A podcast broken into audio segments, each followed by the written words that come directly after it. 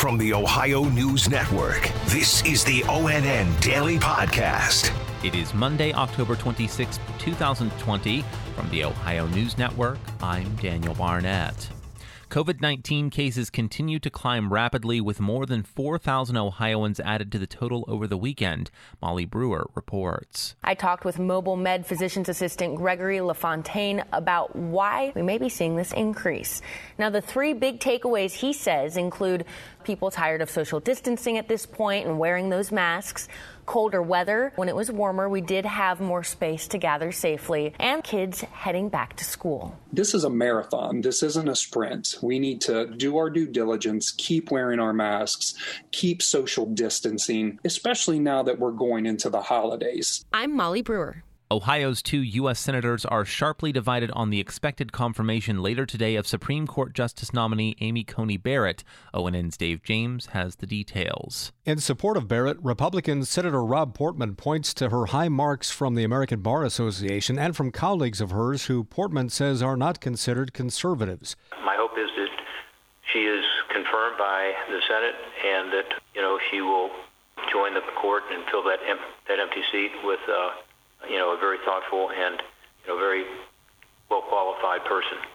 But Democratic Senator Sherrod Brown says she shouldn't even be considered for the court while Americans vote on the next president. They're rushing through another corporate special interest judge to put on the Supreme Court in the middle of an election, and we've never, we've that's never happened in American history.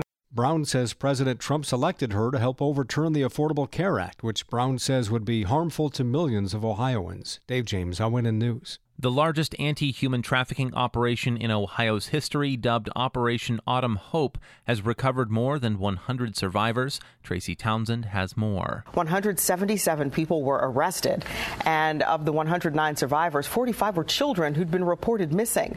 Sheriff Dallas Baldwin, who's with the Franklin County Sheriff's Office, says Ohio's law enforcement agencies will do everything they can to protect Ohio's children. We have a very uh, important message. Anybody wants to come to Central Ohio and prey on our children, we're watching, we're, we'll catch you, and we will put you in jail. Over 50 law enforcement agencies on the local, state, and federal level were involved in that operation. I'm Tracy Townsend. In Ohio, voters are casting their ballots early in large numbers.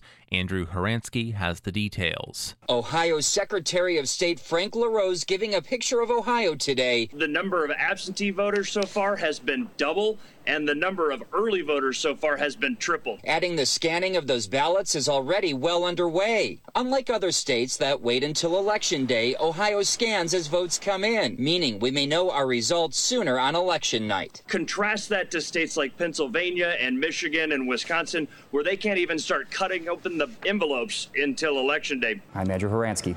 First time candidates in several Ohio congressional districts are giving Democrats hope they can, for the first time, unseat a Republican under the state's current map. Angela Ann explains. The GOP dominated redistricting that took effect with the 2012 elections gave Republicans a 12 to 4 advantage in the state's congressional delegation that has held firm. Democratic voters were packed into four seats, while GOP candidates have repeatedly sailed to reelection.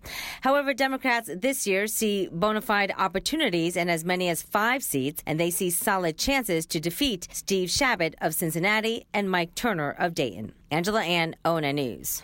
Coal magnate Robert Murray has died at his home in southeastern Ohio less than a week after announcing his retirement as board chairman of a major U.S. coal operator. Dave James reports. An attorney for Murray confirmed the death in St. Clairsville yesterday morning to the Intelligencer Wheeling News Register. The attorney told the newspaper that a private memorial service is planned for tomorrow. Murray had announced his retirement last Monday. Reports also recently stated Murray applied for black lung benefits with the U.S. Department of Labor. No official cause of death was given. Robert Murray was 80. Dave James, ONN News. Over the past two months, troopers with the Ohio State Highway Patrol have seized almost a quarter million dollars in illegal drugs. ONN's Eric Brown has the story. During October busts in Madison and Richland counties, troopers seized over 2,000 oxycodone and prescription pills worth over $50,000. Troopers in Wyandot County seized a pound of meth worth almost $8,000. In September, over $30,000 worth of heroin and cocaine were found in two separate stops in Scioto County. The biggest bust of September came in Wyandot County when troopers found almost $160,000 worth of ecstasy pills and promethazine cough syrup during another stop. Eric Brown, ONN News. A total of 10 people were arrested and are facing a number of years in jail and hefty fines if convicted. Former California Governor Arnold Schwarzenegger is thanking the Cleveland Clinic after undergoing heart surgery where doctors replaced his aortic valve.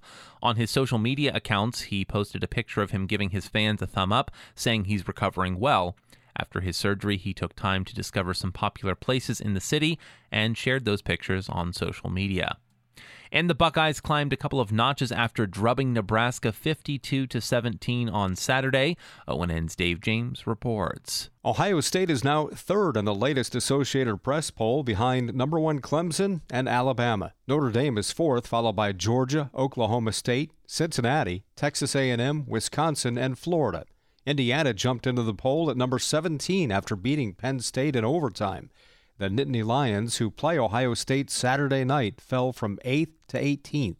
Dave James, ONN News.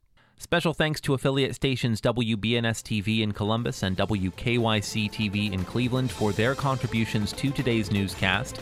I'm Daniel Barnett on the Ohio News Network. This has been the ONN Daily Podcast, a production of Radio Ohio Incorporated on the Ohio News Network.